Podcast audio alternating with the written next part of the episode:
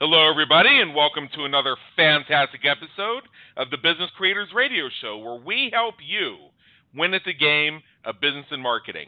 My name is Adam Hommey. I'm your host, and I am honored by your wise decision to join us today. As the name says, our listeners are business creators. We have entrepreneurs, small business owners, and local business owners. We have marketing and business coaches. We have the folks who help others build their businesses.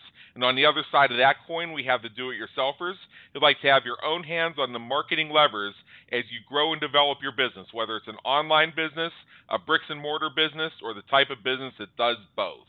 If you are any of the above, one or more of the above, please take a moment, explore our episodes, and discover how we help you win at the game of business and marketing at www.businesscreatorsradioshow.com. Also, check out our podcast on iTunes. Just do a search for Business Creators Radio Show or click the big banner on the right hand side of our website. There are over 100 episodes loaded, and we add fresh content every single week. Please join us. Every five star rating is greatly appreciated and helps us help more business creators just like you. I am very excited about what we're going to cover today.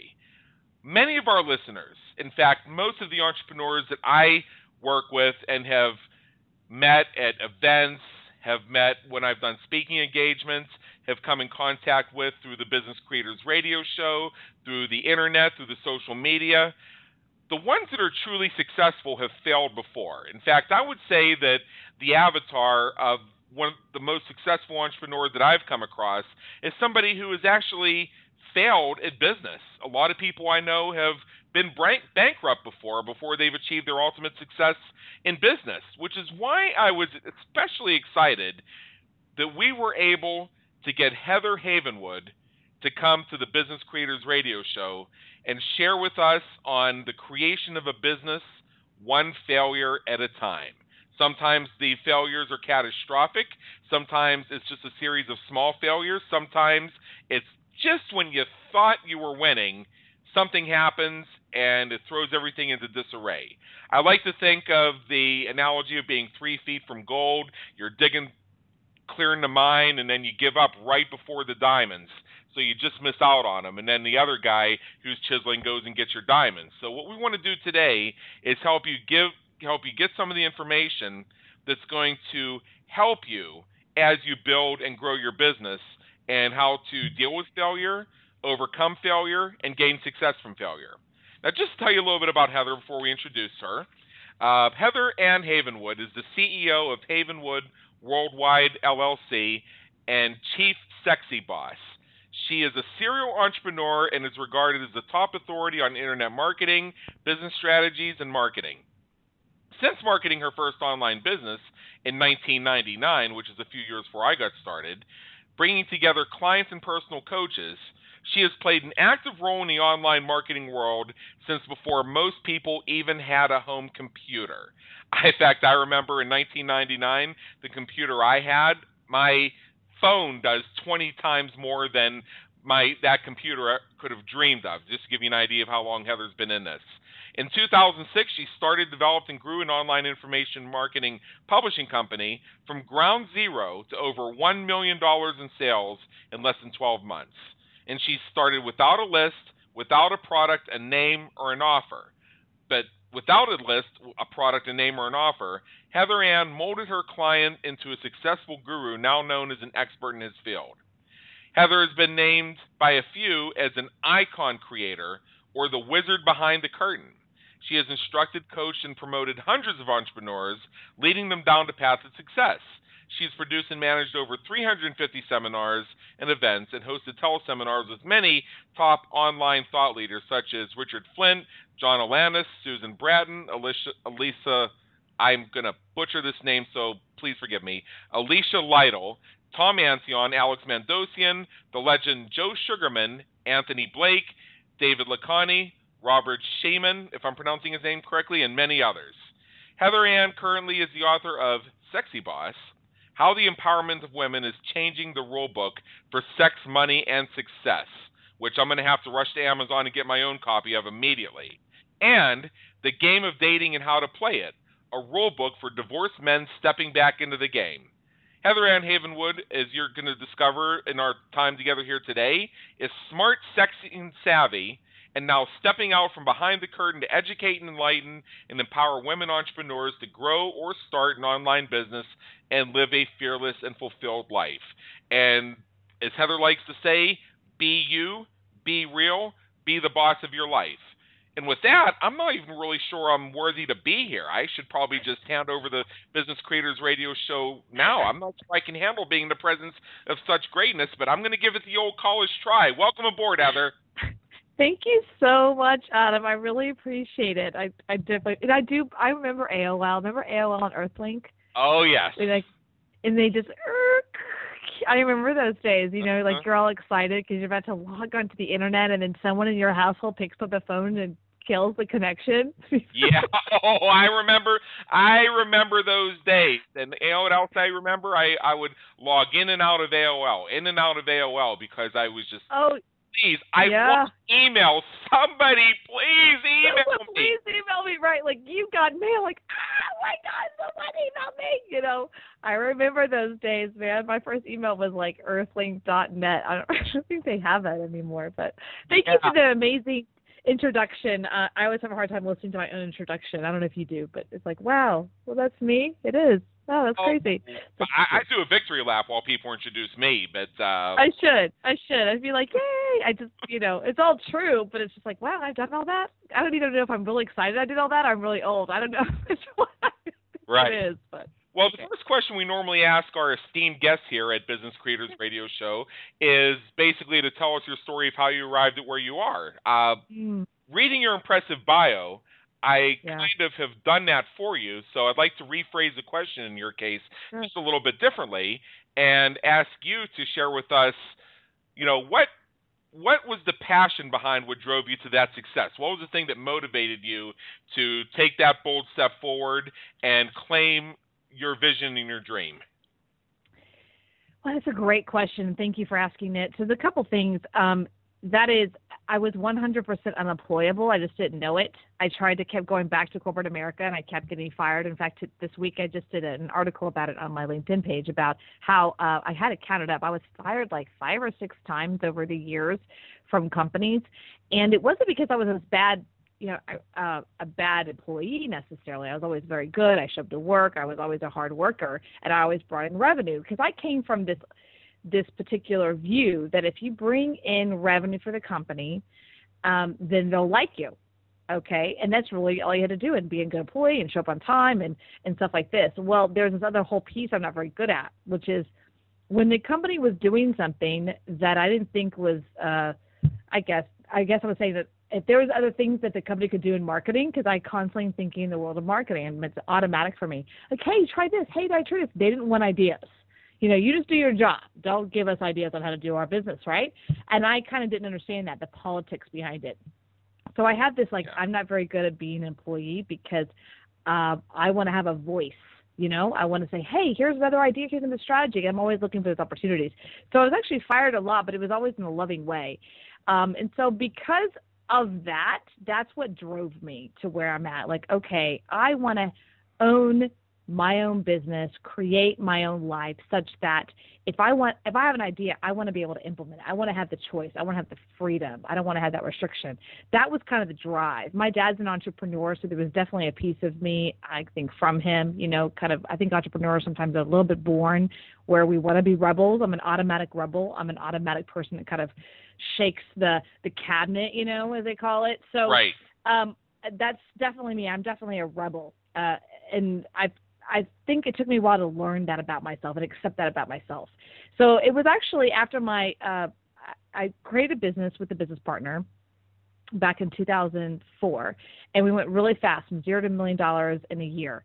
And then one day I came home one day and everything was gone. Computers were gone, merchant accounts were rewired, all the all the money was uh, thrown out of the bank account, and I was completely overnight broke um, and that kind of spun me into bankruptcy and, and, and uh, foreclosure and all kinds of fun stuff right at the tip of 2006 and that was when my life kind of changed of like oh, i first tried to go back to corporate america again of course it spit me out like in a loving way like no really Right. you are unemployable and that was when i said to myself okay I, I'm going to create again. You know, that was my drive, really, to a point of I had to eat. And the one thing I'm good at is creating, and the one thing I'm good at is marketing. One thing I'm good at is sales. So it's like, okay, uh, you kind of spend your whole life sometimes moving away from what you think you're good at, and then when push comes to shove and you need to eat, you do exactly what you're great at. You do what you know you're great at to make that money. And so that's kind of what happened. That was the drive. of like this is it. I don't have another option, you know? I got to I got to make I got to make some money. And that's when I become what I call what I call now a hardcore entrepreneur. I'm like 100%. There's no way, no matter what happened, I would ever go back to uh, a job. In some cases, the details are different, but that sounds kind of like a page from my own diary. Yeah. I fall into the unemployable myself, and for some of the same reasons. I cannot sit by idly while opportunities just get missed, and I see what basically boils down to just absolute abject stupidity. I just do not have the mm-hmm. tolerance mm. for that. And I also yeah, stupidity. Yeah, Thank yeah. God you said that. It was like, what are you guys stupid? You know, and they're like, you're not allowed to say that. I'm like, well, why yeah, not? Because you're not that role to say that. I'm like, why not? Stop asking that question. Okay, I don't, I don't fit here, you know. uh, yeah, I I know what you mean. I I, I know, and, and what's very unfortunate, and we still see way too much of this, no matter how far we think we've come in terms of enlightenment or how we truly empower and grow our employees to become people who have a sense of ownership, who take the mission of the company very seriously, we still see way too much of people's not only their value to the organization, but the level of treatment as a human being that they supposedly deserve, dependent on where they fall in this artificial org chart thing. Yeah, the org chart thing. Yeah, that's very true. It's like, well, you're in that position, you're not allowed to say an idea. I'm like, where did that happen? Because I know it's for myself, people that I work with, vendors, employees, or just you know, friends. I'm constantly, what do you think of that idea? Maybe you can make it better. Maybe right. you can make it better. I'm open. Who do I have to say that it's my idea? It's like, I don't know. Maybe your idea is better. Let me run with that one. There's no ego in the game. And I think in, in, um, in my experience with corporate America, I one time worked for a big, big company, SBC, which was turned into Cingular, which turned into now to AT&T. I mean, big yeah, company. I remember. There was a lot of ego playing, a lot of politics. I just don't do well there. You know, I had no problem when I call picking up the phone and and calling my boss's boss's boss, and I did that once, thinking, I don't know, why would I not? I have their number. Why? And they just came down on me so hard, and I'm like, I don't understand. That makes no sense to me. Why? Why can't I just call them and say, Hey, I have this idea? Um, because that's really what I call true entrepreneurship is. True entrepreneurship is really like, hey, you pick up the phone and you call someone and go, you don't know me, I don't know you, but let's, I got this idea. And they might not say no, but at least you tried. They might right. say yes. I think that's what true entrepreneurship is. It is true rebellion. we are rebelliers. Yes. Is that a name? Rebelliers? Rebelliers. We're rebelliers. Right, right. And, and you know, the fact is, I say no to almost everything. I'm a big believer in saying no to success. But uh, one thing you'll never hear me say or do is put somebody down because they have the temerity to share an idea, as long as they're respectful about it, of course. Like if you flame me on social media, I'll give it back to you 25 fold uh, minimum. Right. But I'm, I'm. I'm, I'm definitely not the. Well, I'm so grateful that you took the time and thank you for your opinion. It's more like screw you, pal, and we'll go from there.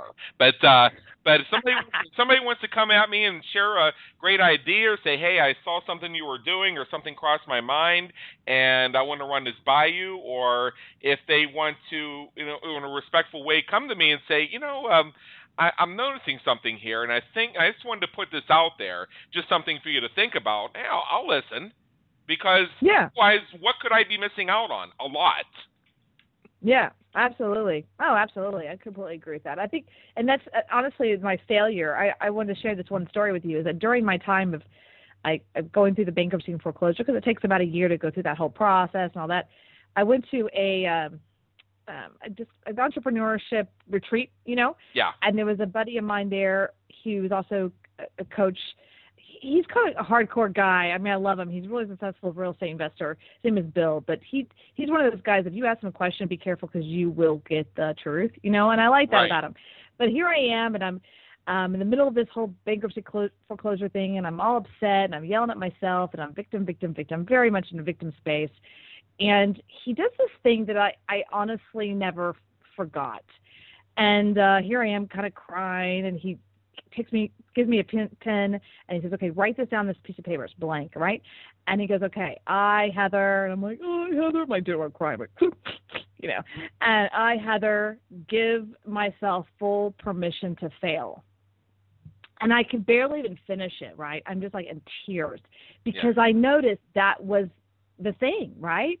It wasn't that, yeah, I was going to bankruptcy and, and all that, whatever, but it was like I felt like such a failure, you know? Right. And when that moment, he's like, Heather, you have to give yourself a license to fail if you're ever going to be successful as an entrepreneur.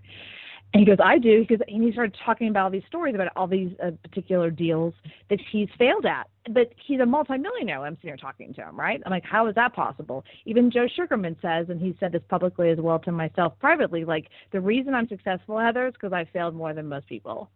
You know, he's a very successful man financially um, and personally and and everything else. It's like he's like I gave myself permission to just do it and to fail and to succeed and to fail succeed. And so from that moment i really do give myself the permission to fail and to succeed at the same time when you have to give yourself both. And at that moment when you have an idea it's you just implement it. And then you the market will let you know if it's a good decision or not right versus right. trying to think it through. It's like really sometimes an idea is given to you and your job is just to implement it. That's your job as an entrepreneur. I think you are given ideas from whatever way, source, people, whatever, and your job is to implement those ideas in the marketplace. And the marketplace will tell you if it's a good idea, i.e., they'll buy, purchase, like, whatever. I think that's that's on entrepreneurship itself. That's why I call it one failure at a time.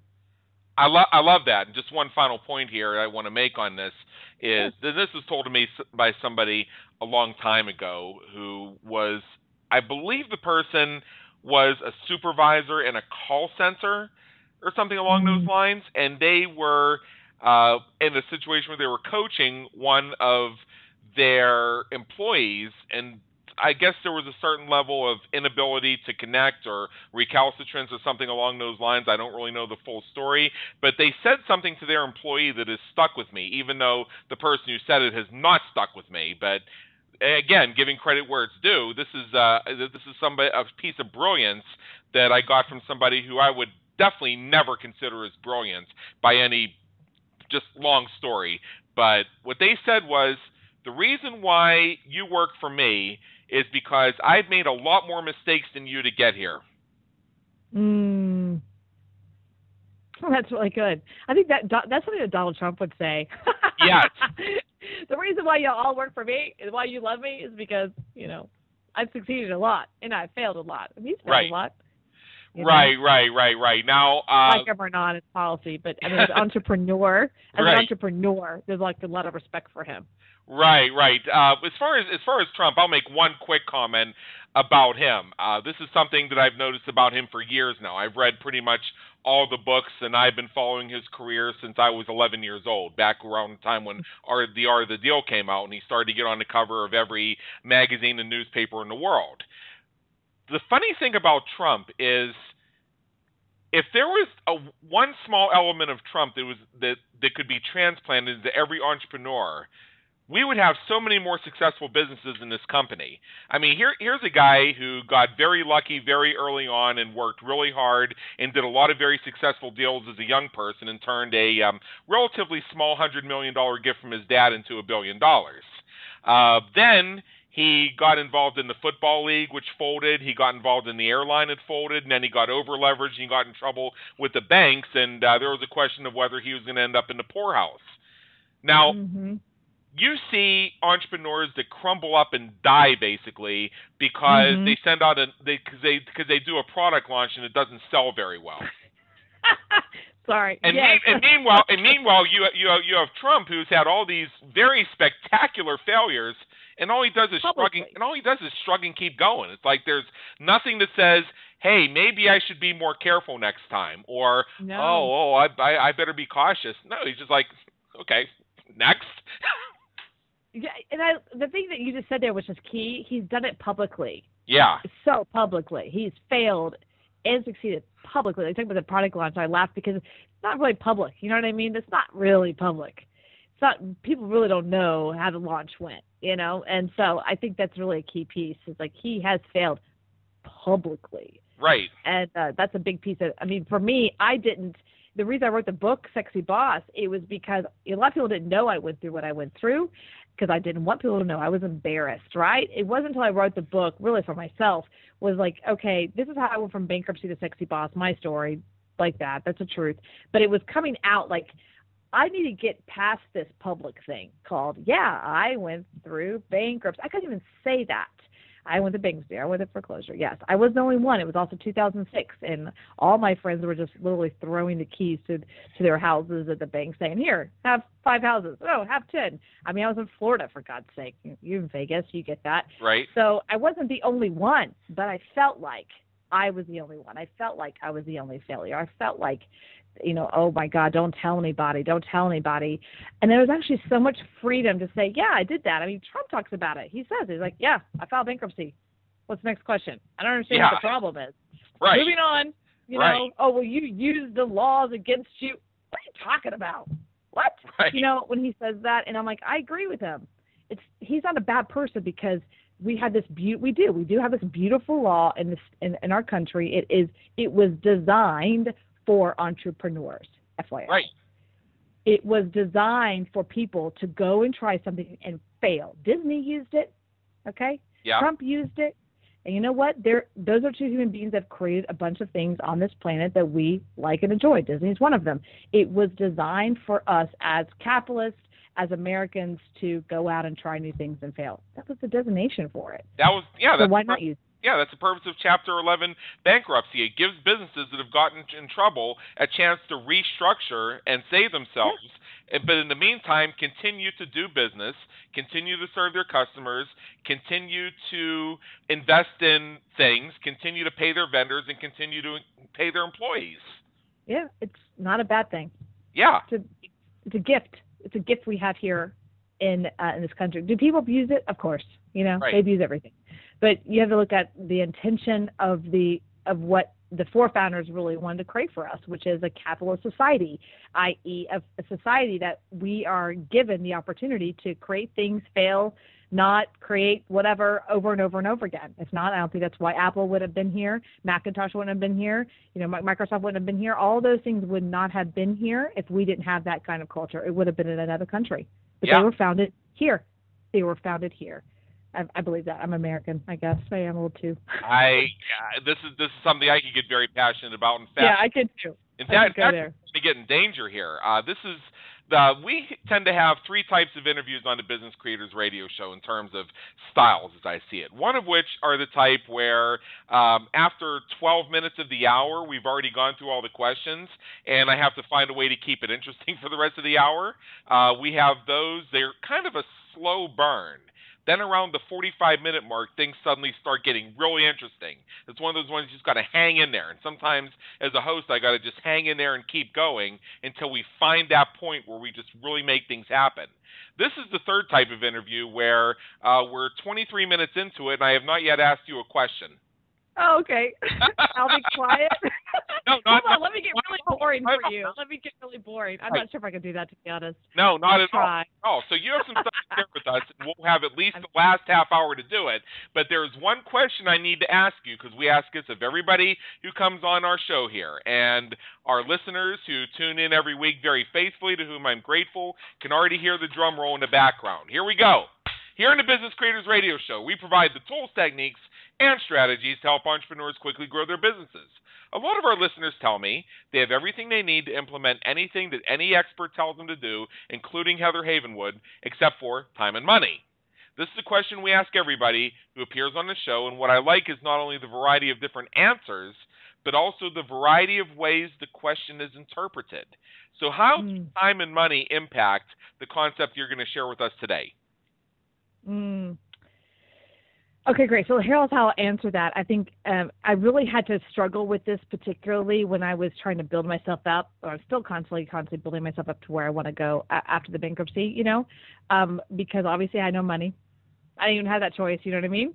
all I really had was my brain and the skill set at that time and how I could apply that with what I had.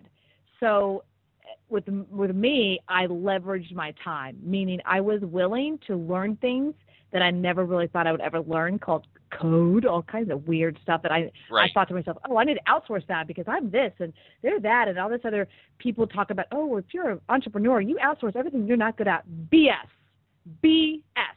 Okay? Because if you're unless you have a million dollars given to you, then yeah, sure, it's really easy to hire people that are really great at those things. But if you're really truly an entrepreneur bootstrapping, you've got to learn things that you might not like called code or HTML or for me that was mine, okay? Right. So I had to learn these things because I thought, well, that's what's stopping me is learning this stuff to move it on and that was my time. I was putting in the time, you know what I mean? I was putting in the grunt time to learn something to get to where I want to go.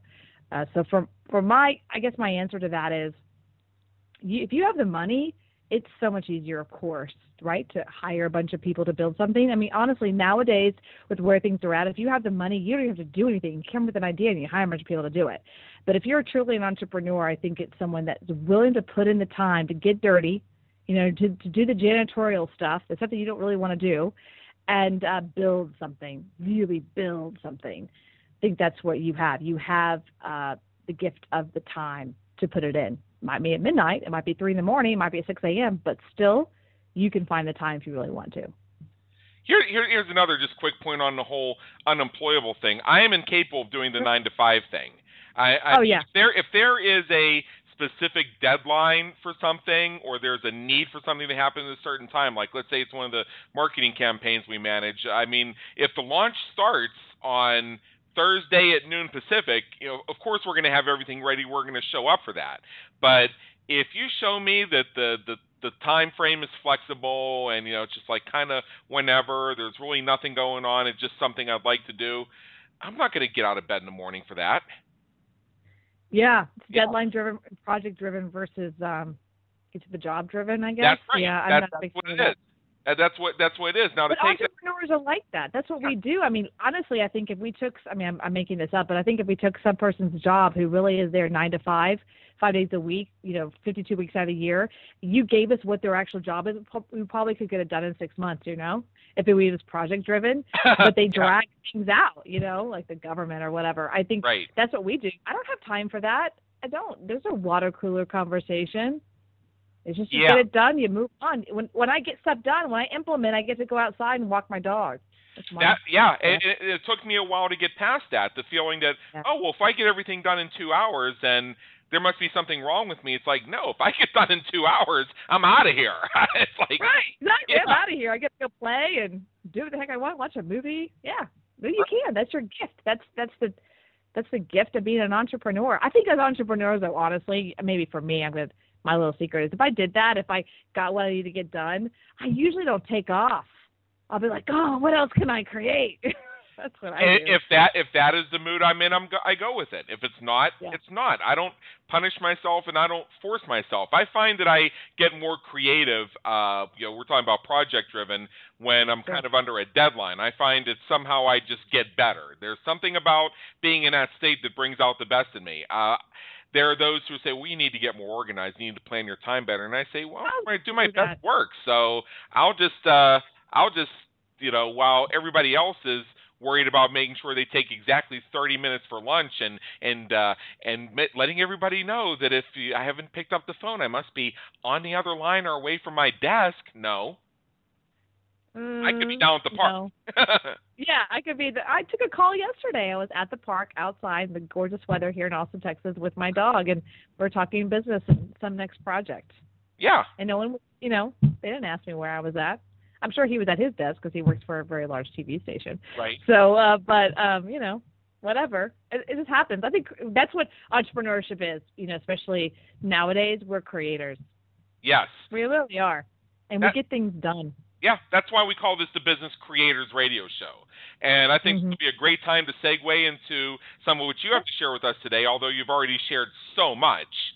Uh, since we're talking about creating businesses, uh, what is your recommendation for starting and creating a business from scratch? Mm, you know, I had to do that after the bankruptcy. Um, and I'm I'm doing it again. Actually, I've created two this last year. The first thing I focus on when I'm creating a business is to make sure that there's a market. Okay, I I'm uh, and I hate to say this, but I'm not a big fan of the like, you know, create it and it will come kind of Right. thing, or uh, follow your passion, follow your bliss, everything will happen.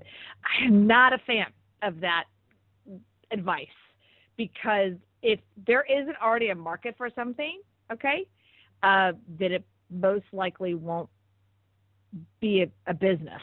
Okay, most likely. Okay, of course, it depends. But there's, I'll tell you a story. I'm here in Austin, Texas, and down the street from me is University of Texas on Austin, of course. And there's also another university called St. Edward's, like a mile from my office. And they have an entrepreneurship division and they invite me to last four years i come in and my job is to be a judge. I could be a true entrepreneur and be a judge. And we they have students that get up kind of like a shark tank you know where they i have this idea of a business you know. And uh we get to like judge them a little bit or ask questions or whatnot. What's fascinating is i'm usually the only true entrepreneur on the panel. It's always professors so I, which i always find interesting.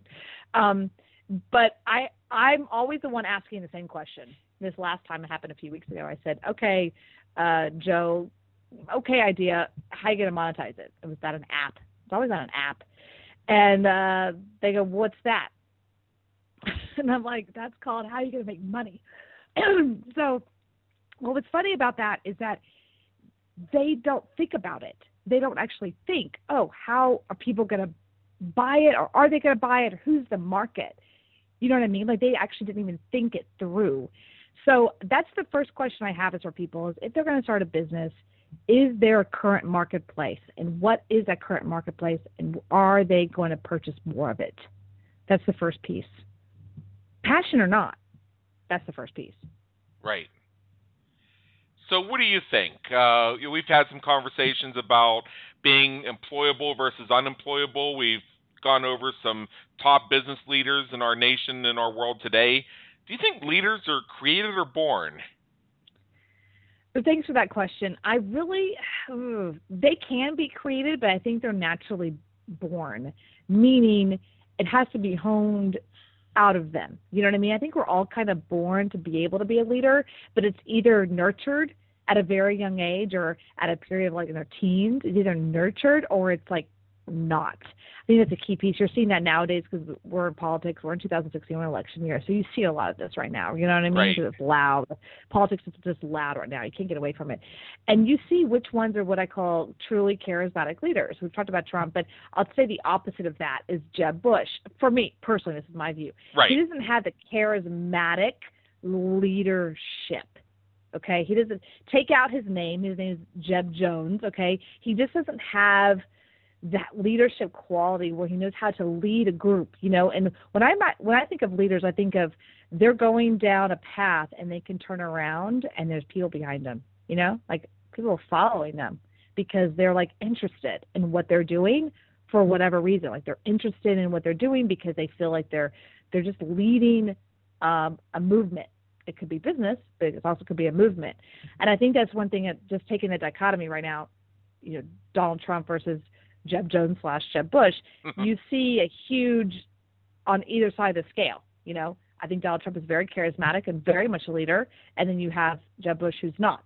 So um, Jeb Bush obviously was born into an extremely powerful family Right. okay, and was born into a situation where uh, he probably was nurtured at a young age to be a leader and a politician, at probably a younger age than we even know. Right. But he still doesn't have it, you know? So there has to be a combination of born and created. You know, I think I'm sure he's got people around him right now, PR people going, Come on, Jeb, you can be a born leader. And it's just like it's not in him. You know what I mean? Like there's something sparked that's not there. Um, for whatever reason. I think that they really are born at some level. I Yeah. really do. Yeah, I mean, if you use the Bush family as an, an analogy, that kind that, that kind of makes a lot of sense. Because you look at Jeb Bush, for instance, his grandfather was a senator, his Mhm. father was a congressman, a vice president, a president. His brother was uh, a governor and a president. That doesn't Yeah. mean that Jeb himself automatically is gifted to be that type of out in front leader. Not that Jeb is not extremely qualified. I personally think he did a, a pretty good job as governor of Florida and got a lot of things done while he was down there. I mean, I think the state he left the state a lot better off than he found it, and I think there are a lot of things in Jeb's values and what he stands for that resonate with me. But uh, I can see the right. point of some folks. They're looking him up on stage running for president, and it's just like, you know, this this guy is great, but he just doesn't quite belong here. Yeah, and because I think right now where we're at as a nation, this is just my view, we want that leader. You know, we we want that general kind yeah. of guy who's going to lead us into the fight. You know, uh, we want that kind of person right now, just based on kind of what's happening into our our economy and whatever. You know, just generally, I think someone who's like, let's talk about policy. It's kind of a, you know, I know. So that's so that's what's happening, I think, with Jeb specifically, is that his policy and his values are not getting heard just because right now where we're at as a nation and as people, we all love leaders. And I, I talk about um, one of the clients I have actually is I'm really helping him and coaching him and stepping into that leadership role in his business. And he kind of keeps going into the details and he goes back and forth. But I notice and he notices the moment he steps into that leadership role, all of a sudden his company just the people in his company are doing better, everything's doing better because people are just dying. We're thirsty to follow an amazing leader. We want that. There's a part of us as a human beings, even as a solo entrepreneur, we want to watch and follow and be a part of something, and that's what right. good leadership is. Yeah, you're absolutely. I, I think I think that's very that's very true. Uh, I mean, we can all acquire leadership capabilities and leadership characteristics. Yeah. Uh, can, I think it can also be that maybe that wasn't nurtured in a person early on, as, as you say, but that doesn't mean it's not there and can't be brought out later on. But I think some people were designed to be up in front leaders, and some are designed to uh, take a different type of role that still allows them to make a huge contribution. Mm-hmm. Uh, it's kind of, it's kind of funny in my you know in in my business and my marketing, I kind of want to be out in front in a way, but if you ask me where my comfort zone really is, the best analogy I can give you is let's say you and I were having a conversation about, you know, they discovered that humans can live on Mars, so let's get together a bunch of entrepreneurs and let's go to Mars and start an entrepreneurial country so we don't have to deal with all this regulatory nonsense or what have you, where entrepreneurs can just be free to create and add value. And I agree with that. That's why I talk about the wizard behind the curtain because most of my Yes. entrepreneurship life, I've been behind the scenes, and it's only in the last year and a half that I'm like, okay, I, I'll uh, I'll come out from behind the curtain. You know, Right. I agree. I'd rather just sit behind my computer and create and build, build, build, build. I think honestly that is a trait of true leaders versus what I call uh, what's the word I'm looking for? Kind of Right. egomaniacs. You know what I mean? yeah, There's a difference between egomaniacs who are loud. Leadership does not equal loud. Okay. right. A true leader is usually the one who's a little more quiet, a little more reserved, um, is okay with not being in front. That's that's a trait of a leader. I agree with you. Let's go to Mars and create our own rules of entrepreneurship. I'm in. Right, right, but yeah, right. But as as I was saying here, uh, you wouldn't have to worry about me being in the fight of who gets to be the leader of the country. I want to be Mhm. the person who holds the has the hands on the levers and in a hundred different ways decides who gets to be the leader of the country. Because somebody else can be out in front, and every four years or six years, whatever, we can replace that. But uh, they're all be in the background every single time we come around. Yeah, that's so power. true. That's so true. That is very true. And I think honestly, that's what's happening in our camp- current, I think, current political, I think, situation right now where we're at is, and maybe it's true, maybe it's not. I get the feeling that Donald Trump is doing this right now, not because he really wants to be president. It's more like I'm sick of this, you know, kind of thing. Yeah. Um, versus you can tell somebody who just wants to be the president, you know, and like, eh, not very sexy, not very attractive. Yeah, And like, I just want to be the president. I'm like, eh. You don't want that person. You want the person who's like, I'm doing this because there's got to be a change, you know? And uh, we all know that there's people behind the scenes in government in the Right. world that are pulling the levers. We don't even know their names, you know? Right, right. You, you know, you look you look at Trump and you think, why, why is this guy running? Uh, he has he has ten billion dollars according to his calculations. Uh, in turn, when you think of the uh, estimated value of all his properties and his liquid cash and everything else he has his, his fingers in, uh, he could have just gone on continuing to have a number one hit TV show and Oh, write yeah. books and get paid a million and a half dollars per public speaking appearance, which, as I understand correctly, is his going rate to do a, a public speaking appearance if it's you know, other than a political rally type thing. And he puts it all on the line and exposes himself and opens himself up to a level of criticism that would tear down a hundred other people. Mhm. Yeah, you have, you have you have to think there's something other than just his ego there because the and, and, and if he wins the election, the White House is a big step down from his usual lifestyle. Oh, it is. You think about how much controlling that is. He's got a he's kind of going to be controlled by a huge schedule. You know, Right. he's got a lot of freedom right now. He can do whatever he wants, when he wants, however long he wants as an entrepreneur. You know, he really is. He's really kind of going to a very corporate, structured environment. And if I think about myself, wow, I don't know if I do that. I'd have to be doing it for not ego reasons. It had to be really something I believe in. And I think that's what's happening. We see that. And I remember he had an interview recently, not real recently, like months recently. Right. Someone said, Well, if you weren't winning right now, would you get out? And he said, Yeah, if we weren't winning, I wouldn't be doing this. I mean, I don't need to be doing this, you know. I But um that. last the week I think it was last week on Meet the Press, the same person asked the question. He goes, No, I'm all in now. I mean, now I'm all in. I'm not He's getting out. winning. I'm now going to the end Yeah. you know I, so i think that, that's a good point. I think as entrepreneurs though we do that. It's like why are we really doing this? Why are we really really really doing this? We could probably be really great at a, at a company job if we really wanted to. We want the freedom. We want to be able to create something and make money and the freedom i believe. I think that I think that's very true. So what I'd like to do now is I'd like to shift gears a little bit and actually start heading down the superhighway to why we're here to begin with, and tell me why. You, you know, you know how they say the, the the greed, for lack of a better word, is good. Why is failure, for lack of a better word, good? Why is failure, for lack of a better phrase, a success strategy? So, what is the importance of failure in business and life today? Well, uh, I could be esoteric about it, but I'll just kind of go to basics like football just for a second because we all know football, right? Like it or not, whatever. Football, football. Um, if you look at football as a game, okay, and you look at where NFL player has comes from, they had to pay, play football at a very young age and learn the game, and then get hit a lot, uh, fail a lot, throw if they were quarterbacks, throw uh, passes into air a lot, and do a lot of kicks to the left. I mean, you Right. learn. We as human beings learn from failure, and it's easier to see it from a physical standpoint and a game standpoint.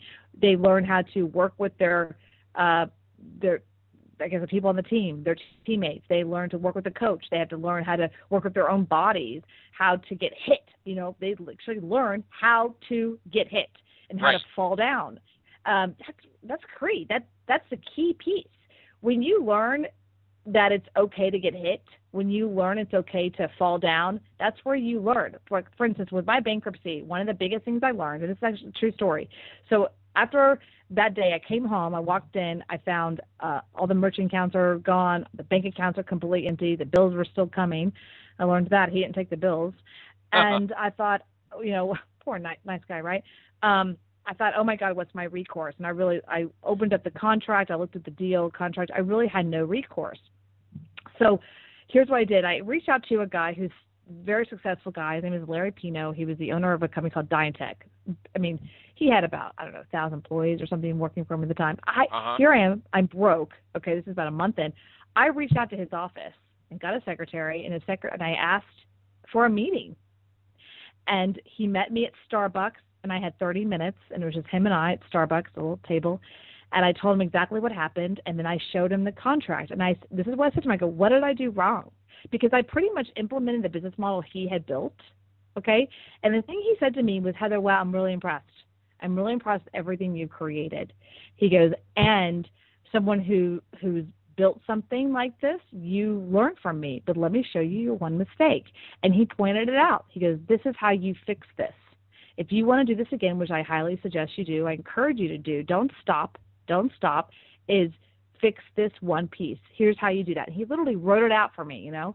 Here's how I make sure that, you know, my my butt's covered. He's an ex-lawyer, so he he knew what he, he saw the problem and that was the end of our 20 minute little coffee session.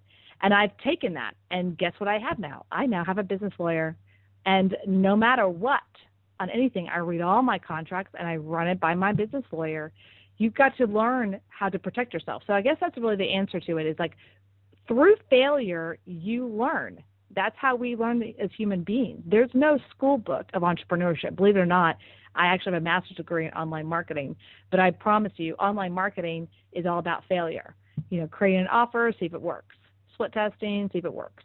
You know, that's what I think um, uh, online marketing is all about. It's one failure offer at a time, one successful, one failure.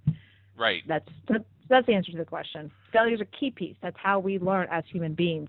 Here's the one caveat, and I'll just complete with this: is that the challenge is is from age six to around 18, we have this thing called first grade through 12th grade, Uh, and we're taught not to fail. yeah. If you if you fail, Joey, little boy Joey, you don't get to go to third grade. You're held back. You can't fail spelling. Blah blah blah. And we're kind of like honed in of this. You can't fail. You can't fail. You can't fail. And then you get on the entrepreneurship world, and it's like, fail, test it, see if it works. It's completely counterintuitive. So I think that's one of the challenges entrepreneurships hit. Yeah, I I remember that uh, during that period called our compulsory education. Oh, you well, you you got a you got an A minus. Well, other people got an A. What happened? Didn't you study hard enough? I was classified as gifted. My my IQ put me one IQ point short of what they considered genius at the time. I was Mm. so bored in first grade, they moved me to the second grade right in the middle of the year, and oh boy, that really helped my social life. But uh, that's a story for another time. Uh, but over and over again, it was that uh, you know, how how can you not do this? Uh, I was always classified as gifted. I was always taking advanced courses. Uh, I left secondary school with enough college credits through advanced placement courses to have an entire semester of college done with before I showed up for my first day. Wow. But the but one thing that I really just could never get my head wrapped around was things like algebra and geometry and things like that. Uh, we got tutors involved. I spent 90% of my time struggling to not succeed per se, but pass the courses Mm. and I get one deficiency report because I'm struggling in geometry, and uh, you'd think that somebody would say, "Huh, let's." You, probably don't have this whole thing about the numbers about you. You're probably not going to be an accountant or a scientist, but look at you getting these otherwise straight A's and all these advanced placement things. You're on the debate team. You're on the academic trivia team. You're you're on the the mock trial team. Uh, you- got some pretty wide career vistas. We need to start focusing on where your brain really works. What do you do? You think that's how? Do you think that's how it was approached? Yeah, I agree with that. I- think it's uh, You you agree with that approach, but do you think that's the approach that folks tried to take with me? yeah, they did. They, They- like They they didn't. they try to force you into this. You have to pass everything yeah, versus focusing on, oh wow, you're a br- brilliant here. Let's hone that in and, and ex, you know, ex- I guess you know, go down that path. But yeah, as, as a kid, I I actually failed second grade spelling. Yeah. Totally failed it. Right. You know, but what's interesting about me, I'm the opposite of you. I loved math. Here's why I loved math. For me, I love math. I love uh, calculus. I actually have a minor in math. It, but it's it's kind of a solo entrepreneur thing um, because when you get to high high level math, like in college, you go into a test and they give you one uh, one one thing to solve, and it could take like two hours to solve it. Okay, right. I love that because I didn't have to memorize anything. I can't stand memorizing stuff like biology. So what's interesting about that is me as an entrepreneur, I'm a problem solver. I'll look at something and I'll look at it and look at it and look at it and try to solve it because that's what my math skills did. Right. And, Um, yeah, and my point has been all along. I'm not so Yeah. good at calculus and and trigonometry and things like that, but there are You're- but there are people like Heather Havenwood who are. So go ask her. Yeah, She's exactly. good at it. That's- Ask her. That's just not my thing. I think I think around. I mean, if I had to do it, I think it's around sec, six, sixth sixth or seventh grade, I think they should kind of tear people off and go, okay, you're really good at this. Why don't you focus on that? Right. And you're good at this and focus on that versus still having that broad, you got to know it all. I just don't think that's right. helpful. So, so, so, to finish Personally. so to finish what I was saying here, going back to Yeah. your point about what the educational system does in terms of misprogramming people when it comes to failure, is it was Yeah. actually suggested that I be removed from the gifted education program and scale back my advanced courses the regular academic courses because they were getting in the way of my ability to pass a math a math class. Like, uh, no, I'm getting straight A's in these other classes, and sometimes I don't even study for the test. There's People something about much education. energy into this thing that it's just not for me, and I don't care Yeah, about it. I hate it. I don't want it. There's something about the education that doesn't give us permission to fail. Going back Yeah. to that failure. Yeah, or uh, or not even fail just that's not your strength you're Yeah. really good over here you know it doesn't give you permission as a kid to say i'm really good over here i'm not that great over there can i just Right. focus on this and be really great at that it's like a football player you find out around you know whatever junior year okay they're really good at quarterback because then that means they're not going to be you know a defensive end they Right. focus on being a really great quarterback they're not going to go become a defensive end you know but they understand defensive end, but they're not going to go be it. They're not going to focus on it anymore. Why can't you do that? A e- kid. exactly. And if you and if you look at football, some guys can throw the ball really far. Other guys can't throw the ball really far, but maybe Mhm. that's a guy that can tackle anybody. Yeah, Yeah, you got to put exactly. plays on the field.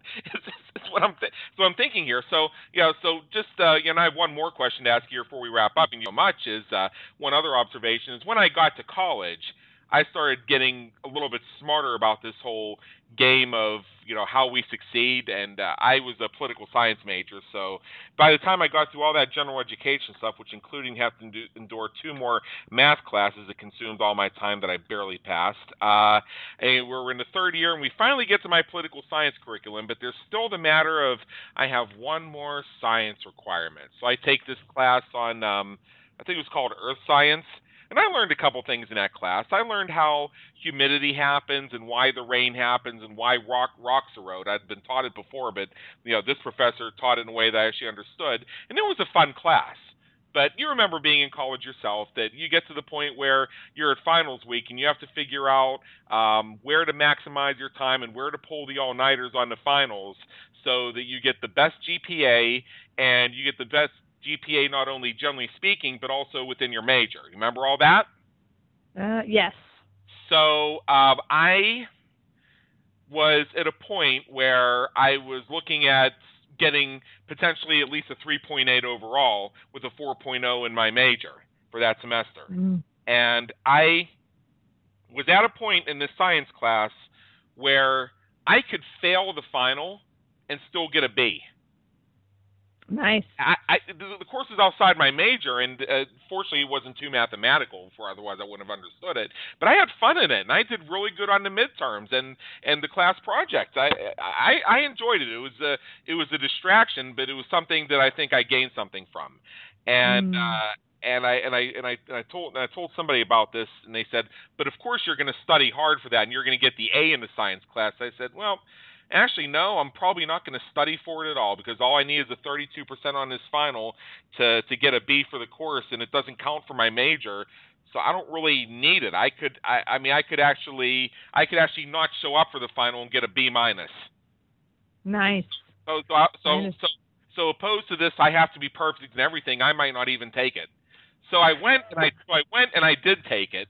Uh, I, I, I did enough of the final. The, the, I thought that I got maybe about a 65 or a 70 percent, maybe something like that. I gave myself some. I only needed the 34 or whatever it was, but I gave myself a little bit of extra. hmm I don't know if there was a curve or I was underestimating my abilities. I got an A minus. oh, that's good. You got an A minus. That's awesome. Yeah, but, but but but but my thinking around this he was a little bit sharper. This is not what I was going to do with my life. This is not really why I was in college. If it wasn't a requirement, I probably wouldn't be in this class. I don't Mhm. need to spend time here. Mm. Yeah, I what college makes you makes you do that. I actually started out as a pre med major. Wow. yeah, that didn't really work out. I actually it was um I actually had a here's how it happened. It was actually something I really highly suggest anybody who's listening who's in college or just out or whatever is if you think you want to go into a particular industry, go become a shadow. As, as shadows is basically you just kind of follow the person around. And so I had the opportunity to shadow uh doctors um I was Right. pre med and they had this they had this connection with the university.